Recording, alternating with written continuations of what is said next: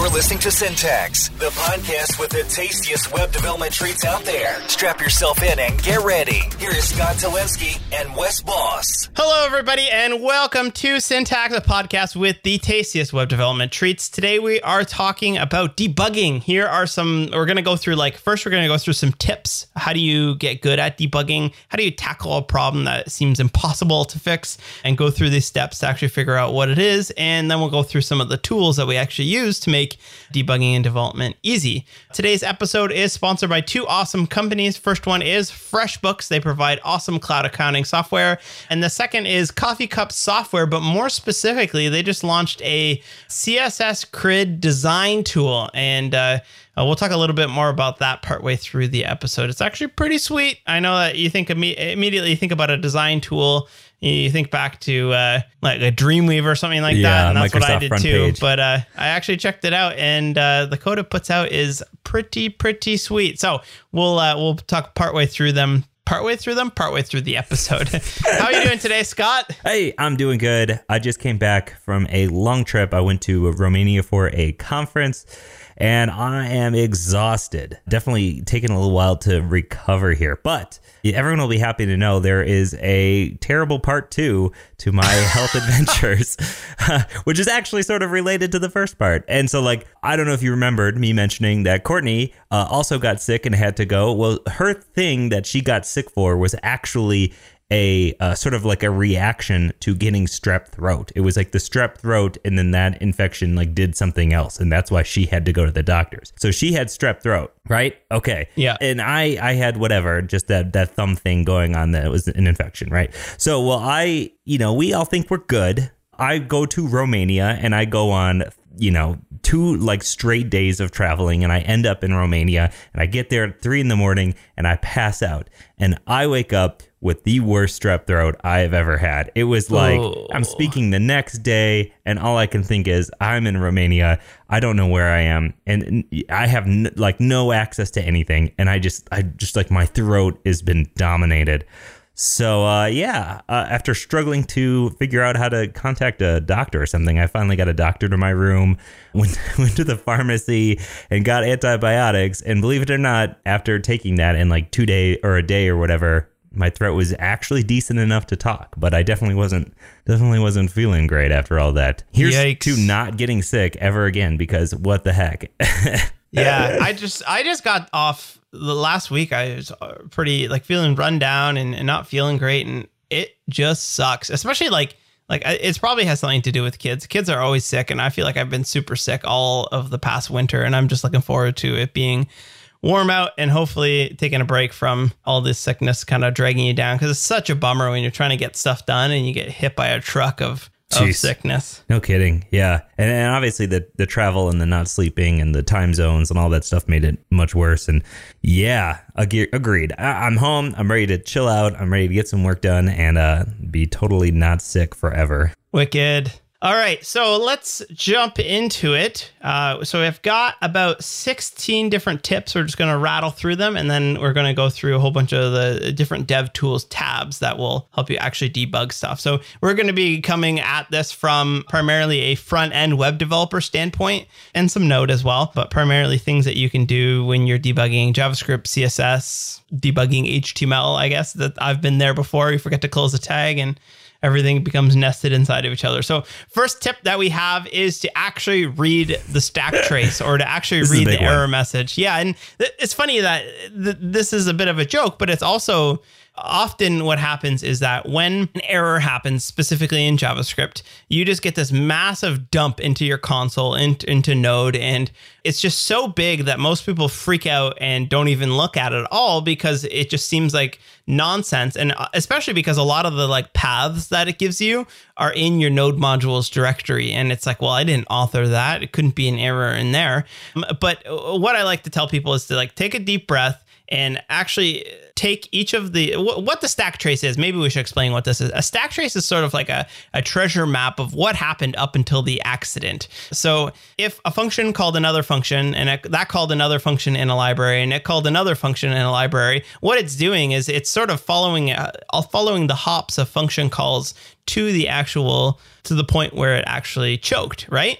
And uh, usually, what you have to do is to read the first three or four lines of your stack trace to figure out where the actual error is happening. And there's often a lot of nonsense in there, a lot of paths that are not helpful to you. And uh, you can, if you can learn to ignore them, or even in my Node course, what I did is uh, I wrote a little filter on the stack trace to highlight the actual file name where the error was happening because most people what happens in my courses is people just email me a huge stack trace without even looking at mm-hmm. it so i just would i just wrote a little debugger that would highlight the names of the files and that helped a lot because it sort of just highlighted where it was actually happening. So re- read the stack trace that's super important. You can get a lot of information as to what is happening in the stack trace. Yeah and i think this one goes overlooked a lot because uh, there are just so many times where I get customer service emails or, or get issues on a, a, GitHub repo or something, and a lot of it, it, the the time that you're spent even doing that or sending an email and waiting for a response could totally be mitigated if you were to just read maybe the first line or the second line, and perhaps that's a, the the clue that you need to solve this thing. But a lot of times people see this big error and then all of a sudden they just get concerned and maybe stop, or maybe they just don't even know you know how to look at it. But you know, just even reading it and trying to take that into context of what you're working on and how it fits in is really just such a big thing and a big skill that will go a long ways despite seeming sort of basic and obvious right? It, it's definitely something that uh, you just need to have practice with and you need to force yourself to just read and, and get by that you know, it's one cool thing about stack traces in Create React app that I learned when I was recording my re-recording my React for Beginners course is that the stack traces. First of all, Create React app does an awesome job at awesome they, job. They they catch the stack trace and they actually display it visually to you on the page instead of in the console or in your terminal, which is great because uh, stack traces in the terminal suck. But you can also click on the stack trace files and it will automatically open up that file in your VS Code and to the line where the error actually happened. Mm-hmm. And my mind was blown when that happened. I didn't know that in, until I was recording and accidentally clicked on it. So yeah. hot tip there. Yeah, I think that is absolutely brilliant. In in tools that do this kind of thing that make error debugging like that much easier by even maybe potentially showing you where the issue in the code is, like what line. Uh, yep. I think that's just un, that's unbelievable. It, it's one of those things that can only get better, right? Totally. Yeah. Next one is make sure you aren't debugging production. So I, this is a silly one as well, but I've done this a thousand times where you're trying to, you are, uh, also maybe I should add to this, make sure you're not debugging production, make sure you're not cached because mm-hmm. those two things I've pissed away so much time yeah, especially on. with caching because you yeah. you just like oh this and, and maybe you're you're trying to fix a problem that's already been solved. It's just you're getting the old version in the cache. Yeah, oh that's the worst.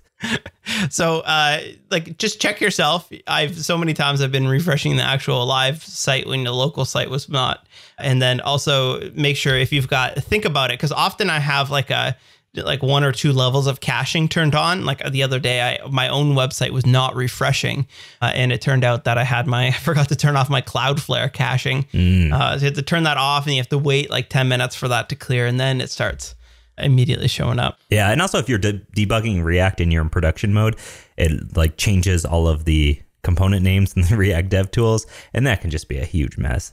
Um, That's true. I mean, you can turn that off, but yeah. Okay, yeah, the next one is going to be check the network panel for the whole response. Now, this was sort of a game changer for me when I figured out this, especially when you're working with APIs and stuff like that. Now, this one is super duper important even for things like GraphQL or any time that you're doing any sort of network request or maybe an image isn't loading or something like that. In the network tab in your dev tools, it's going to show you every single network request that your site makes and when they made it, how long it took, the file, and whether or not it was successful. Now, what you might not know is that you can click on any of these and you can get the entire request, the response, the timing, and all that sort of stuff. And oftentimes, when there's, well, not oftentimes, but when there is a failed request, that request is going to show up as red. So if you are working in anything, whether it be an API call or a GraphQL or something, and your data isn't coming in, especially if you've messed up a, a GraphQL query and you click that and you look into the response, the response is most likely going to tell you the problem, especially with GraphQL. It tells you exactly what the problem is. So if you are having issues where things aren't showing up, check that out. Again, some of the simple things are like how many times have you been like, why isn't this image showing up? And maybe the image is in the wrong folder or maybe it's not doesn't have the right permissions or something. But if you check that network panel, you can see the actual request made and see if it was successful and see if that's coming back and actually working. I really like this tip because one big thing that happens when I'm teaching newbies JavaScript is that it's it's really hard to understand what CORS is. So CORS stands for cross origin resource sharing. And and what that means is that when you are sharing data or, or scripts between domain names, you've got uh, mybank.com and you've got wesbos.com. By default, data is not allowed to go from one domain name to another domain name because what could happen is that wesbos.com could request drain my bank account method on on mybank.com and as soon as you visited it if you were logged in on your bank, then I could drain your bank account, right? Like you just can't have that. So each domain is generally sandbox. However, there's lots of cases where you want to share data between domain names. APIs share data between domain names. You might have, like, for example, I have many domain names. I have React for beginners and I also have learnnode.com. I want to share data between those two websites because I want to I want to share like who what products people have bought between the two domain names, but I don't want to share it with absolutely every website out there. So uh, what CORS will do is CORS will allow you to define what domain names can access the data. And often what will happen is people will get this like obscure error message or especially with when you're using JSON P, which is uh, we don't want to explain that right now, but if you're using JSON P, it'll often tell you cannot read property O of undefined. And it's just this very obscure one. And if you go into your network panel, you can often see the data that you're trying to request back but you can't actually access it with JavaScript because, because of CORS, because of the security model of the browser. So again, open up your network tab, and if you can see the data, but you're not able to access it in JavaScript, it's likely a CORS issue, and it will have thrown some CORS issue. It's it's that access control allow origin header message that you often see. Yeah. Was the worst. or the best if you don't want your bank account drained. Yes. What do we got next here? Uh, use debugger commands in the browser. So uh, we're probably all used to using console logs all over the world. But there's also this concept of setting breakpoints in, in the browser. And, and what a breakpoint is, is you can generally go into your code and click like a little red dot on a specific line or on a specific function. And what will happen is the code will stop running at that breakpoint. It will break at that point, right? And in that's that's kind of cool, but what you can also do is instead of having to go through your DevTools panel and setting those breakpoints, you can just pop the keyword debugger semicolon anywhere in your JavaScript. And what will happen is if your DevTools are open, it will freeze JavaScript from running and then it will pop open. It'll sort of like allow you to peer into the application as it were that one second. And that's really helpful when it's helpful in all kinds of use cases, but uh, one use case that I specifically use it for is when you have what's called a race condition, where sometimes you find yourself being like, okay, when this is running, it says cannot read property undefined, but when I console log it, it's fine. And it has that method there. Like, why can't I access this property? Why can't I access this method? And that's usually because you have a race condition where one thing is running a little bit quicker than another. And that's that's a whole nother world of pain where you have to get into asynchronous fixes. But setting a breakpoint will allow you to pause it at that point where you would normally just console log it and then you can peer into and that, that's some of my future tips how, how to peer into what the javascript looks like at that point uh, yeah, another good one here is using source maps. Now, source maps are something that uh, have become much more important nowadays because we have all this code that's compiled, whether it's our CSS that's been compiled from Sass or Stylus, whether it's our JavaScript that's been transformed from ES6 to something that the browser is compatible with. Basically, our code goes through these changes, and sometimes the files that get minified and compressed and moved into another file, when your error log comes up, it could tell you that the error is on line 1000 whatever of app.js instead of where it actually lives. Now, what source maps do is they sort of map one to one with your code when it makes that transformation so that the errors in your dev tools or when you're looking at your CSS in your in your style tab it actually gives you the correct file, whether that's a stylus file or a Sass file. It gives you the actual correct file, file no, location and file line and all that stuff, rather than the uh, end up compiled one, like sort of the end one, so that you actually know where to look for when you get these errors or these whatevers, and you're less flying in the dark. Because if you're not using source maps and all this stuff's compiled and it says it is an error on line, you know, ten thousand whatever, you really have no idea where to look. Yeah. So this really just all it does is it gives you a map, like a treasure map. It's like, here's the error. Let's go find that error, you know? Super helpful, especially when you have React components. It will tell you exactly which component, and um, most most browser dev tools will actually allow you to peer into your. That's what source maps are. But if you have the file locally on your computer, it will allow, it'll show you the source file. So it'll show you your your stylus file or your Sass file or your React component in DevTools, so you can actually see where that thing is. Yeah, love them. Next one I have here is make full use of all of the console methods. So uh, probably on my tombstone we'll say Wes showed people console.table uh, because Oh, yeah. of all the work I do for for teaching people things, probably the one that I get the most praise for is showing people console.table, which is when you have an array of objects and each of those objects have the same properties. Like, let's say you have uh, an array of people, and each person has a name, a last name, an age, and a dog. Uh, what you can do is you can console.table that array, and it will show you a table of each of those, rather than you console logging just a just a huge dump of objects. And you have to open every single object up individually, right? So along with that, there's like a whole bunch of other methods there, and you can go into the Chrome DevTools or uh, any, or sorry, the MDN for console, and you can see. And one of the ones that I really like, especially when you your console gets a bit messy, you've got console logs from all over the place, and you haven't cleaned them up yet. Like I know that's probably not a good practice, but we all do it, and you all have too many console logs going on. So what console.group will do is it allow you to open up a group. You can console log as much as you want, and then you can console.group end. Uh, and what that will do is it will just tidy them up into a nice closed group, and you can use a little arrow to open and close that group. And there's also another method for default opening that group as well. And it's cool because you can visually sh- see that this is for that one specific console group that I did.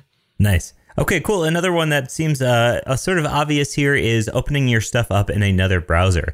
And now for me, I have lots of in browser, lots of browsers installed on my computer. Like I have like three different versions of Chrome. You know, Chrome, Chrome Canary, the beta Chrome. Firefox, Firefox Developers Edition, Firefox Nightly, like all of these browsers, it's really important to try your thing in another environment. And sometimes it's a issue of a browser issue, right? Like the problem is the browser itself and how it's working. And other times it could be like an extension. Maybe there's a, an extension installed on one browser that you don't have installed in another browser, and that's actually Always causing an a problem. extension. Yeah, Yeah. I I've, I could run into that problem so many times.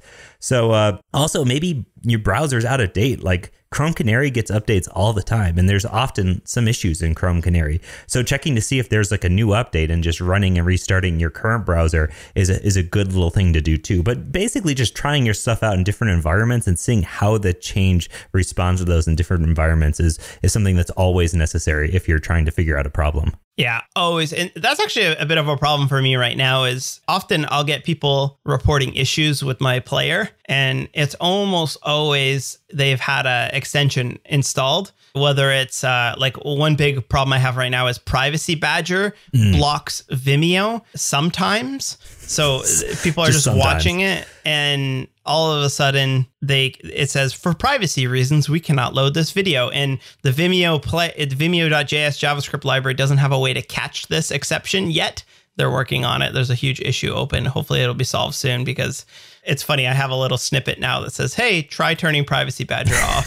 nice. Next one has to do with the whole breakpoints and debugger command that I said earlier, and it's stepping into and stepping over functions. So again, when you have JavaScript and you want to see exactly how it's running, when you set up breakpoint, it will pause JavaScript, and then you can use these the little arrows in DevTools to either step into functions, meaning that you could just click, click, click and that will run every single line by line by line. And then you can also step over a function, meaning just run this function and, and pause at the next function that's going to be running. And I find this, I don't use this all that much, but I do find whenever I have a especially tricky issue where I'm not sure where things are happening, like maybe there's not necessarily an error message, but something weird is happening with my data and I want to know exactly where this is happening. And this kind of leads into my next point is by setting a breakpoint, then stepping over it, what you can do is it gives you the option to peer into both your data you can look into your window object and see all the data that's in there. You can console log things that are in scope, but it also gives you a peer into the scope of the function and the scope of the application where it's running. So you can open up this thing called scope and it will show you what your currently scoped variables are. Let's say you're looping using a for each. It will show you what your L and I variables are at the current time. And, and if they're undefined at a time that where you're trying to call a method on it, then you then you know exactly why that's happening. Yeah, and scope is an issue that can definitely plague a lot of people. Like, what uh, do I actually have access to? What is this? Actually mean right now. And so this is definitely a great way to get some insight into that. Another good one is to create a small replication in either like a CodePen or one thing that I've been doing lately is if I need a small reproduction. Did I say replication? Yeah, replication, reproduction. Yeah. If you need a small version of what you're working on or to try to find an error, I oftentimes will go for a create React app and I'll build a little create React app and I'll just build only that thing that is messing up in uh, the create React app, or if it's CSS and JavaScript based, maybe a CodePen or any of those things. And uh, those are nice because they're easy to share, but a Create React app, you can just share the GitHub or whatever. But the point being is taking your code out of its current environment and putting it into an environment that is a bit more, I guess, what's the word I'm looking for? It's like, uh, you know, when there's an outbreak situation, when there's like a, quarantined. quarantined. You're like quarantining or isolating your code in a way that it gives you uh, that ability to see exactly if the error is in your code or maybe it's in the environment in which your code is running. But if you can't reproduce the error in a pristine environment and everything's working fine, then chances are there's not an error with whatever libraries or anything that you're using, and the chances are that the error is that the in the environment that they're being run in. Um, and not not to mention, it also makes it way easier to show someone else that someone else can look at this code and say, "Hey, actually, you messed up on line 34, dummy. Like, check it out." I, I guess to me that creating and taking your code into a new context is such a big thing to figuring out where the sort of context of the problem is. I think this is probably the most helpful tip for newbie programmers because when I was learning, what would happen is I would just try to tell someone my problem and they would say, okay, can you make a JS fiddle? And I just be like, Ugh, like I don't have time for that. Just tell me what's wrong with my code. And almost always, when I was recreating the production or rec- what is this word we're trying to say? We're trying to replicate it, re- reproduce the error. You would stumble upon what was actually happening because it forces you to go line by line and really think about how you're you're doing it. So yeah, uh, I can't it might seem like a waste of time to actually make this thing error out again, but almost always you're going to find the issue uh, as it happens. I was about to say that exact same thing, right? It is such a, it is one of those things that always seems like a giant pain in the ass and like a huge time yeah. sink. And then you do it. It is almost always worth it. Totally. Speaking of worth it. Whoa. Was that good at all? I don't think so. Let's talk a little bit about our sponsor, which is FreshBooks. FreshBooks is a cloud accounting software that I use for my business, and I highly recommend anybody who has a small business, whether you're a freelancer or have a couple employees, uh, you're trying to keep track of invoices, keeping uh, invoices in multiple different currencies. I I now have so far this year have invoices in four different currencies that are going on. If you've got expenses, if you need to keep track of your time, how much time you're working on specific specific projects, I use that a lot when I was doing hourly based billing for some of my clients what I would do is just turn on the timer, or at the end of the day, I would say, okay, I spent six hours on this project. I would sum up in three or four bullet points what I had worked on. And then at the end of the month, it was really easy to generate an invoice that was detailed exactly what was happening on each of those days. So sign up for FreshBooks at freshbooks.com forward slash syntax and use syntax into the how did you hear about us? And you're going to get a 30 day unrestricted free trial. Nice. Yeah, love that. What else do you got for me? Here's a here's a, a good one, uh, and this is always one that I really frown at when it comes about. But take a break. Uh, there will be so many times there'll be a weekend and I'm like working hard, I'm frustrated or something, and my wife will Yeah. just be like, "Take a break." Like go for a walk. You'll figure it out if you do that because it always works. And I'll be like, whatever. I'm, I'm just, I'm, I'm almost there. I'm so close to solving this bug. And she'll be like, no, no, no. Like, and I I take a break. I go for a walk. I do something else. And sure enough, I always solve the problem. Totally. Or I just think about it in a different light. Because taking a break allows your brain to continue working on it without the sort of like stress of looking at the same things. And it gives you a new mindset. It allows you to come back to your code with a totally new viewpoint and really just, again, will illuminate some of the potential issues. So taking a break and taking a step back from your code, allowing your brain to sort of process it for a little bit. Big, big, big tip. And it's one that's easy that people often like to not use. I can't tell you how many times I've solved issues by just going to the gym or having a shower or just giving it a rest for a couple days, and you come back to it with a totally new mindset. And it, it- it's usually not like a oh a, a simple quick fix. It's usually like a oh I should be approaching this in a totally different way. And just giving your mind the mind is crazy in that if you just give it time, it will just work on that in the background process. It's a service worker for your body. Nice. nice.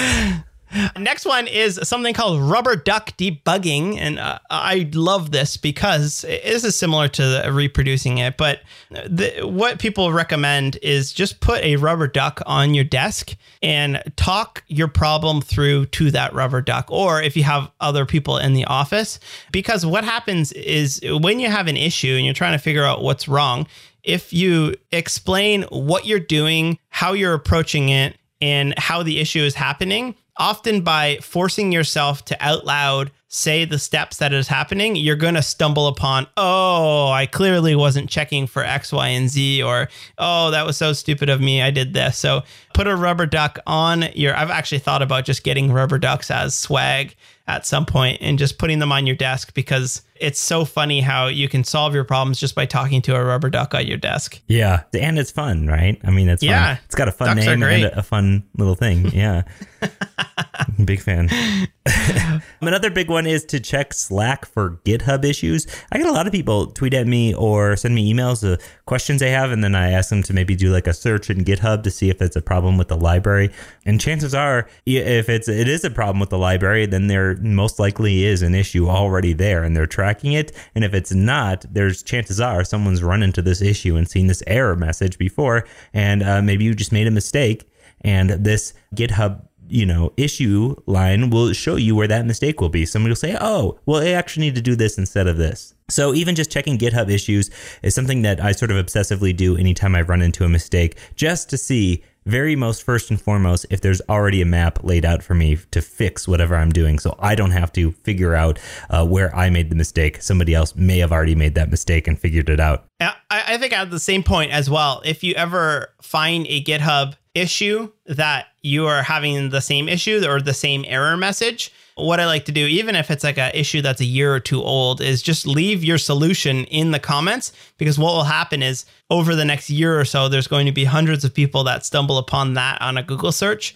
and then they're going to give it a thumbs up because the GitHub reactions now, you can usually just whiz through an entire issues comments and find the one issue that has 400 thumbs ups on it and you know okay that clearly this is the silly thing that we all missed and here's the solution to it Yeah. Yes. Yes, yes, yes. Next one is use the node dash dash inspect flag. So this is not front end related, this is back end related. And for the longest time, you have been able to use Chrome Dev Tools on your node application because if you console.log in a node application, you get it in your terminal. And unless you're using um, something like chalk or colors, the output of console.logs in the in your terminal is very very hard to read and it's usually just a mess with other logs that are going in there so uh, if you now pass the dash dash inspect flag to your node process it will fire up a like a local server that will allow you to talk to Chrome DevTools. And now I used to use a, uh Chrome extension called NIM, N-I-M. Uh, and what that would do is it automatically would open up the DevTools when you started a new process. And there's probably still some use case for that. But now Chrome DevTools will just show you a little node icon in right to the left of the elements panel. And uh, it's it's fantastic because you can now get a full blown console network tab, a couple of the other tabs as well for your node process. And you can use console.group and, and all these things, debugger commands, everything that you're used to using in, in the normal Chrome dev tools in your node apps. Do you use this at all, Scott? I don't. Yeah. No, but mostly because my I know my my site is based on Meteor and I know you can use it with Meteor and everything like Yeah. that. But I just haven't and I definitely need to. Um, you just don't have issues. yeah, no, I have no bugs ever. In fact, I, I have zero bugs. I mean, my code is absolutely pristine constantly. Cool. I think that's all the. Uh, Oh, we the- have one more. Oh, one more. Sorry, one go more, ahead. which is uh, to read the code in the library. Because, okay, so code authors and open source authors, a lot of time are writing their code. And uh, sad, that sad thing is, is, you know, sometimes the docs, they fall by the wayside. And uh, maybe this code uh, has some features that are undocumented or not fully documented. Maybe a function takes some parameters in a certain way and the API isn't documented correctly. Or maybe you're just running into an issue with the library itself. Now, this one's a little bit more advanced if you're not like necessarily the best at reading code. But if you have access to the repo and the precompiled code, you can see the code as authored and, and see exactly what the API should be like. And you can actually look at the author's code to see all sorts of stuff. I mean, if you're using a method, right, then maybe you should see exactly what that method accepts, what it outputs, what it actually does inside of it. And maybe uh, not all of it is the most important part, but let's say you're just running into an issue. It doesn't hurt to look into the code and see exactly what the code expects or how it was written. I learned a lot about a library called React Spring the other day just by looking at the actual implementation of it to see that oh, well, this thing actually does accept some props and configuration options that weren't exactly how it was shown in some of their examples. And because of that, I was able to actually get some stuff done without filing an issue to ask a question or, or find someone else to say, hey, can this do this or can this do that? Just by looking at the code. Totally. And uh, on the same thread, often the people who write these libraries are not the same type of people who write good documentation. So, like on the flip side, I'm not a great library author, but I'm great at providing examples and explaining things. So, I sort of find that as my calling to say like, okay, take 20 minutes out of your day here and and update the docs because these these author libraries are putting in lots and lots of time actually building this thing and if you can take a load off both in terms of support as well as, as helping other people that are using it then it's going to go a long way It is. And the best part is, is like, if you are running into an issue, chances are other people are running into Yeah. an issue too. And if you can cover that in the docs, you're going to save so many people other like time. Like, uh, why run into the same issue that everyone else has run into when somebody at the beginning of this like car crash could have just fixed the issue and then there wouldn't have been a big car pile up to continue that metaphor. yeah. So okay, so uh, those are a lot of our uh, debugging tips, sort of willy nilly stuff that you can use all over your debugging process to improve how you do your stuff. I think in this part of the episode, we want to take some time to talk about the different sort of uh, browser debugging tools that come in both your Chrome developer tools as well as your Firefox developer tools. Because although a lot of us open up this and see the Elements tab or the Styles tab or the console, then a lot of us don't necessarily go past those tabs. And past those tabs are where some there's really excellent stuff, and not to mention more and more excellent stuff like constantly being added to Chrome. And so because of that, I think I think yeah, we should maybe highlight some of our favorite tools. We did mention the network tab earlier on in this, and I use the network tab almost more than any of these. Uh, well, I guess some of the extension ones or whatever, but I use the network tab all the time, especially when working with queries to see what data, if the data call was successful, why it wasn't successful, and where the stuff is coming in. I know we talked a bunch about this earlier, but I use this one a lot, especially for the waterfall too. You can see how long things took. And maybe uh, there's some performance optimizations you can make here and there based on how long things are taking to load. Or if you're trying to trying to debug like a Ajax request, and often what I'll see people is do is they they write the code to fetch the data, and then they write the code to parse the data, and then they write the code to display the data, and it doesn't work, and and you're kind of sitting there being like, oh, what did I do wrong, right? Uh, with the network tab, you can just say like, okay, is the request firing? Mm-hmm. Good. Is the request bringing back data? Good. What does that data look like? And then am I parsing it properly? And then if all of those things work, then there's probably issue with the displaying step. So narrowing down where it's actually happening is really important. Okay, so next uh, that's frequently used is the performance tab, which allows you to click a record button, reload your site, or do some sort of action and see the code that is being run in what's called sort of a waterfall of code, like one function which calls another function, which calls another function, and it sort of all goes down in this like sort of triangular, like an upside down triangle shape. And this is really sort of beneficial for seeing where things might take a long time. Maybe there's a loop in there somewhere that is doing too many things. And not only that, but you can see the screenshots of your application as it's loading, as it's working. You can enable CPU throttling to make your computer under higher stress. You can enable network throttling to slow down and see some like slow 3G networks or even offline. This thing is just so incredibly handy for seeing how your application loads and the performance of it. I use this one again, in addition in the network tab, I use this one all the time, especially when I'm uh, taking time to make my stuff load faster. Awesome. That I use that quite a bit as well. And uh, sometimes when I have like a 20 minutes or so, what I like to do is just go into the network tab and see like how much can I shave off of my my page loading. And I remember I, I went on my CSS grid site and I put was it Cloudinary, a past sponsor. I put their like image compression URL in front of all of my images and I shaved off like 500 milliseconds or something like that. And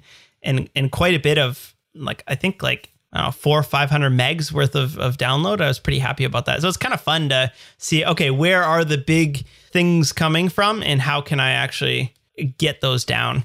Uh, Sort of what I love in, in these dev tools is specifically Firefox has a lot of like little edge case tools that not a lot of people know about because I know that a lot of people are on Chrome, but uh, Firefox's dev tool game in the last probably a year, two years has been been really really good. We've we've talked about the CSS grid dev tools are fantastic, but it like the little things like the fonts tab. Have you ever like tried to debug a font? Oh my god! And you're like, I don't know if it's my computer font or if it's actually working. It's one of the, my top the 10 fonts. like least favorite things to debug is why isn't this font loading or why isn't this font working?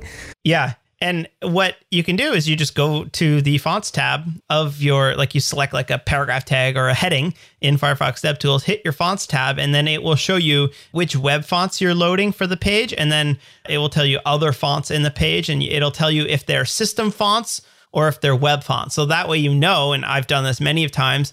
I've, it looked great on my computer. I deployed it, and then you forgot to, or or the web font wasn't working for some odd reason because it was just a font installed in your computer. Yeah, totally. And, and along the lines of that, uh, here's a, a little a tasty treat if you don't know about it. But the three little dots in the next to the X that give you all the settings in the Chrome Dev Tools, there is a little tab there that says More Tools, and this is going to be where you'll find a whole bunch of awesome little tools just like that in Chrome that you may have never even used before. And this list grows all the time. In fact, one of the options in this list is what's new, which is always worth popping open to see what's new in these latest versions of Chrome or Chrome Canary with the tools that exist.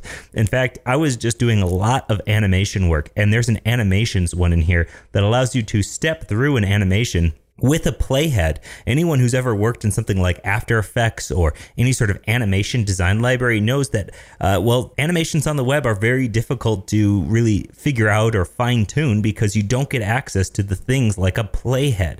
And this basically, anytime you trigger an animation, for instance, if I hover over something and there's an animation, it automatically gets logged into this animations thing. You can click the animation, you can drag the playhead around, you can make fine tune modifications to this, and then re click the play button to watch the thing go again. So if you're really doing some animation debugging, this thing is super, super cool. Uh, not to mention just the, just for the sheer amount of uh, customization options it gives you and stuff like that. It's awesome. Uh, all along the same lines of all these little edge casey tools, because like sometimes we just get stuck in the elements tab and then and maybe the console and you know a little bit about using a couple of the other ones. But there are so you can dive deep into all of these different tools. And umar I don't know if I'm saying his name right. I apologize if you're listening to this because I've met him before. Uh, but he has these dev tips and he's been doing this for, I bet, like six years or something like that. He's been posting these little animated GIFs of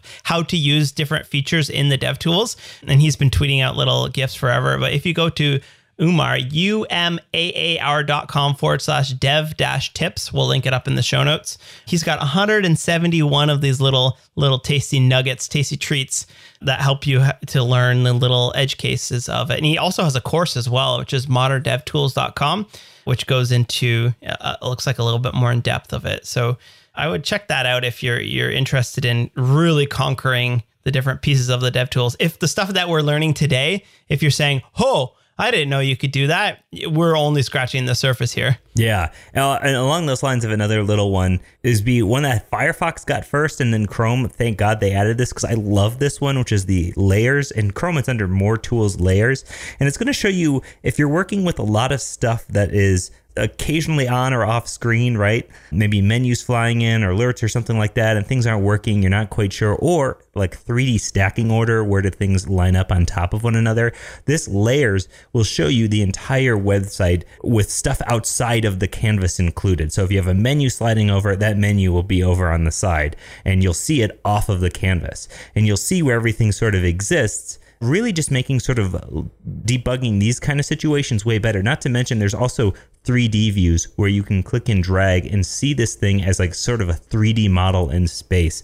And the cool thing about that is, is then you can really figure out stacking order and maybe why things aren't lining up on top of each other or why you can't see something. Maybe you can see something and maybe it's just hidden underneath, like hidden underneath this stuff. So these 3D views and the layers panel are really super cool and can come in really handy when debugging layout. Another great one I have is overriding sensors. So if you're ever working with, you want to work with uh, geolocation, you want to fake some data that's coming in. If you want to ever fake the, like fake an iPad, actually a little, little hot tip. If you go to instagram.com and set your, uh, use Chrome DevTools to make it an iPad, you can actually use Instagram on the desktop you can upload photos you can view stories i, I didn't even know you could do this but you can uh, I, my friend arlie posted a little tip the other day and you can i didn't even know you could use you can use all of instagram uploading and liking and commenting and viewing stories from the desktop if you just fake the user agent as a mobile phone, like an iPad, something like that. Yeah, that it's awesome. I, the amount of stuff that you can just you can fake through that. I use it all the time for geolocation personally. I was on a uh, here's another little hot tip. Uh, I was on a plane once, and the plane had a. Sometimes they have cheaper rates if you're on a phone for internet, uh, and and once they had it free if you were on a BlackBerry. Oh, so I awesome. just I just fired up my uh, dev tools and changed the user agent to a BlackBerry, and then I got free internet, and then I switched it back, and I had free internet for the whole flight. Man, that is awesome. Which is that is fun. so anyways, smart. yeah, you always got to try it. Uh, anyways, we have different sensors. So, what's the when you tilt your phone? What sensor is that? Uh, accelerometer. Yeah, the accelerometer. Um, I've built some fun stuff in that. You can actually tell via JavaScript how the user is holding their phone. And if they're turning it and flipping it over, you can fake that. You can fake the geolocation. If you open up Xcode, this isn't in the browser, but if you open up Xcode and you open up the iPhone simulator, you can actually simulate somebody driving a car or what's it called uh, riding a bike and turning.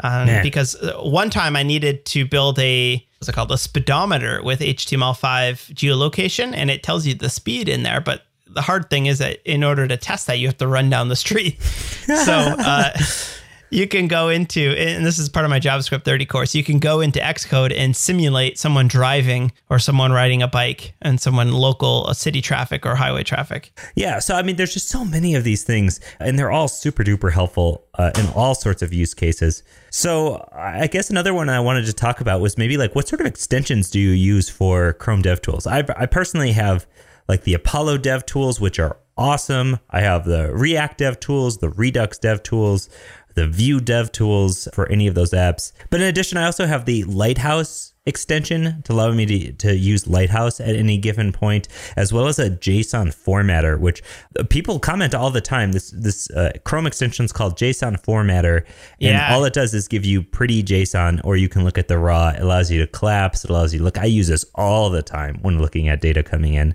I love it because if you high, if you hover over a nested node in your JSON, it will tell you the path to actually get to that that nested thing in your JSON. So it'll tell you like person.name.first abbreviated. It'll show you the all the way down, and then you could just copy that dot path to what you're looking for. Yeah, so nice. Another tab I really like is the application or storage tab. It depends on what browser you're using, but this will often tell you what cookies are set by that browser. So if you're having trouble with something going on, or if you actually want to log out a website, you can just clear all the cookies and then refresh the page, and you can see exactly what is being set. And then it'll also show you things like uh, local storage and IndexedDB, so you can see what data is showing up for that specific domain name. Uh, I, I use those quite a bit. Uh, the coo- cookies wasn't in there for the longest time, but it is now, and it's really, really good. Nice. One I really like is the Firefox Grid Inspector. It shows you basically everything about the grid lines, the gutters, all that stuff, like oh, what exactly your grid is looking like. And I actually used this one just yesterday.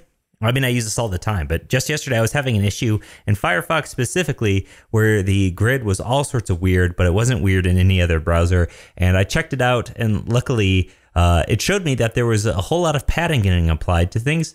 And it turns out that Firefox doesn't handle a padding percentage on a grid item very well, where all the other ones just sort of uh, view it as a normal. And I use a padding percentage for aspect ratio, like placeholders for images. So because of that, I was able to see that the actual grid cell was way, way bigger than it needed to be. I just simply wrapped each grid cell in a div and it was doing those as the children rather than the one at the percentage bottom. And I could see that it was sort of instantly exactly uh, how to fix that using the Firefox grid tools. Um, so there, if you're working with CSS Grid, I, I'm hoping Chrome uh, implements something that's as good or better than these because they're just so good, and I use them all the time. But one way that you can avoid having to debug your CSS Grid at all is by using uh, Coffee Cup's CSS Grid prototype design software. Good transition. So, Coffee Cup is a they make these tools for working uh, kind of visually building uh, websites and they contacted me a, a while ago. they actually just typed in cssgrid.io uh, I think to try to buy it because they were coming out with a CSS Grid product and they found that I had done a course on it. And then they got in touch and said, "Hey, like, is there anything that we could do together here?" So I, I set up a call with them and I was like, "Okay, so you are building. uh, What they have is they have this actual program that allows you to visually drag and drop and add elements and use CSS Grid to build an actual website." So I said okay, that might not be a really good fit with our audience because like we don't really use visual builders, but show me right? Uh, and uh, so I, I jumped on a call with them and, and i actually loaded up the software myself and i started to build a layout based on css grid. And then so it worked really well. Um, you can add different types of elements. You can change how big they are all of like i know a lot about css grid. I did an entire course on it. So i was really giving it the gears to see how this thing works. And to my surprise it worked really well. And then when it exported the code the code was extremely clean. I guess i'm a bit burned from 10 years ago when we had dreamweaver and exported this gnarly looking code. But this is absolutely a way that you could visually build. You can use their templates that they have, or you can just visually build a layout in CSS Grid. And that's part of why I like Firefox DevTools because it, it visualizes grid for you. And then you can export this thing to HTML and CSS, and you could probably just pick it up from there. You could either edit it in this thing or just pick it up from there. The code is so clean. So I was very, very surprised at it. Uh, and if you're looking for a way to uh, either learn CSS Grid or just build stuff with CSS Grid, I'd probably recommend checking this on out. They've launched a uh, domain name, cssgrid.cc. And on that, they have the free CSS Grid builder that you can download. You can watch a demo video, how it works. And then they also have a whole bunch of resources on how CSS Grid works. So, because like part of understanding CSS Grid is is not just getting a tool. It's it's really thinking and and tackling a layout in terms of CSS Grid. You really have to to relearn how to do layout when you learn CSS Grid. So they've put together this awesome website at cssgrid.cc that will uh, both give you the tool that you need as well as the a bunch of information in terms of how to learn CSS Grid. So check it out at cssgrid.cc and thanks so much to Coffee Cup Software for sponsoring the podcast. Nice. Cool. So I think that pretty much does it. I mean, there's just so much stuff here. There are so many dev tools, and we left out probably a whole lot of stuff in debugging and performance tips. So uh, maybe we'll have to do a part two to this where we talk a little bit more in depth about some more dev tools and just really dive into some of that stuff. I don't know if you would be down for that, but I would be down for that. Yeah. Tweet us at SyntaxFM. Tweet us your favorite dev tools tips and we'll probably put together another episode on this. My sick pick today is uh, it's not going to be tech related at all, but I posted a picture on Twitter the other day of just my backyard. We're having a beer with my wife in the backyard, and, and a couple people said, "Hey, nice coffee table."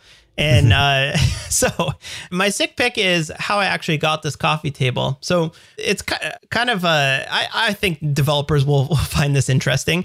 Do you guys have a Habitat for Humanity restore down there? I think we probably do. Yeah. So Habitat for Humanity has these stores in Canada. They're called the Restore, and they sell building materials that people have donated. So someone rips out a kitchen and the the stuff is still good, then they donate it, and then you can go in and, and buy it. So one thing that they sell is granite countertops from counters that people have ripped out and replaced with new stuff. So what we did is we went and found a uh, piece of granite that was I don't know maybe three feet by two and a half feet and it's heavy as hell, but it's like a 150 bucks for a huge piece of granite. And then we built some cedar, some cedar like a like a base for it that you could put the granite on top of and it's like the best coffee table for outside ever because it's super heavy because it's hundreds of pounds from the granite. It, it's it stays outside all year round. It, it, handles the snow just fine because it's literally granite and cedar.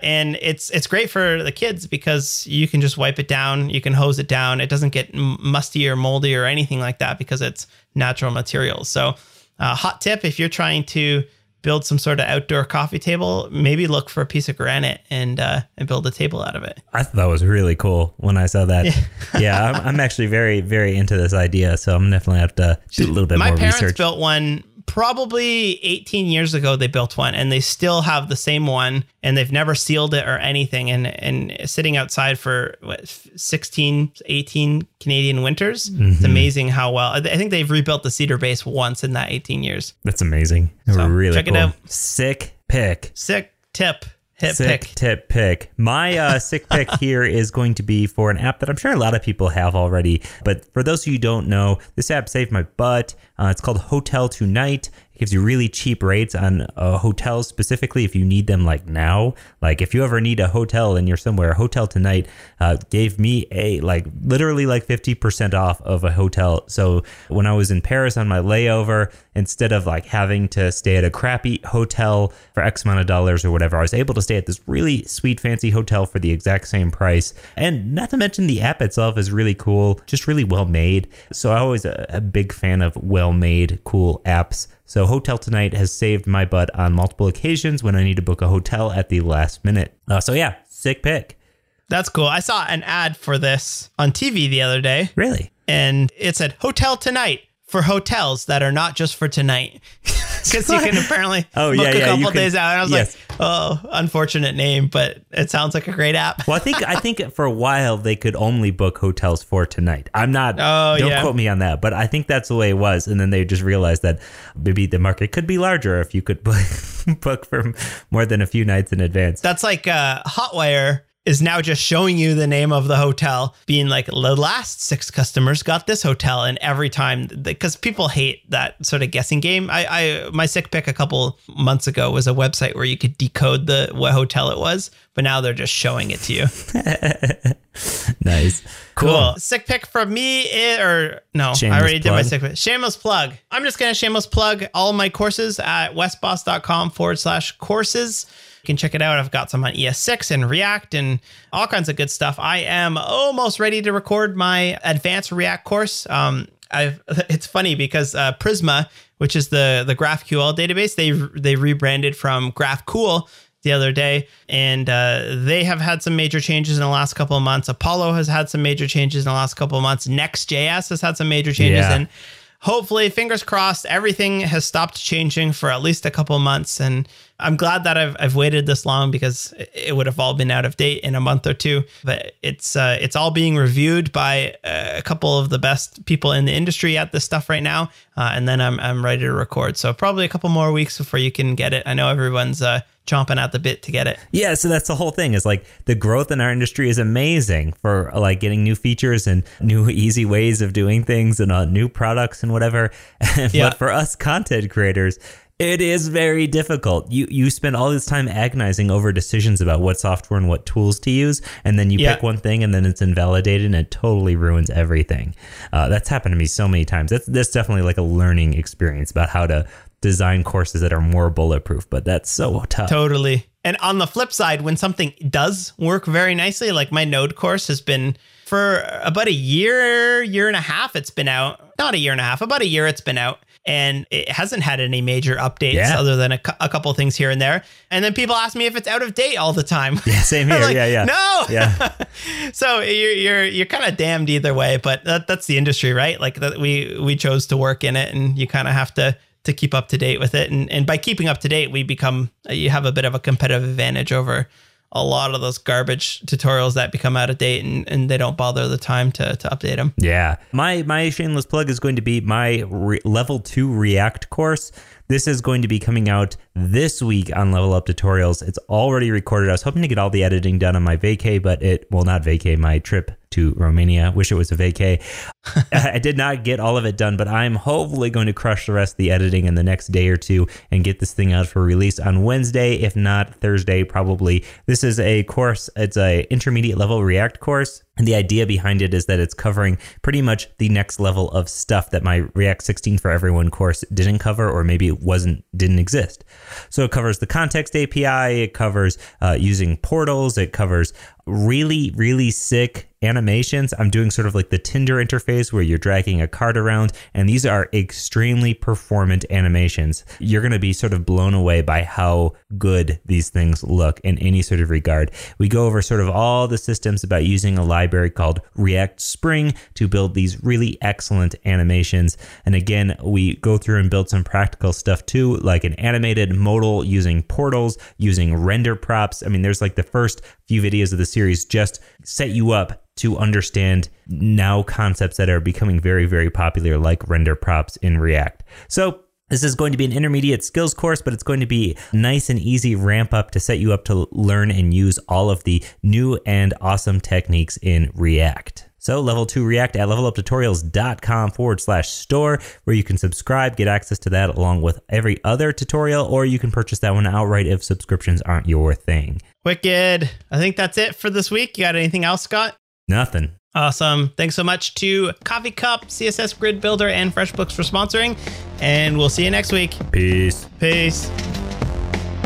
Head on over to syntax.fm for a full archive of all of our shows. And don't forget to subscribe in your podcast player or drop a review if you like this show.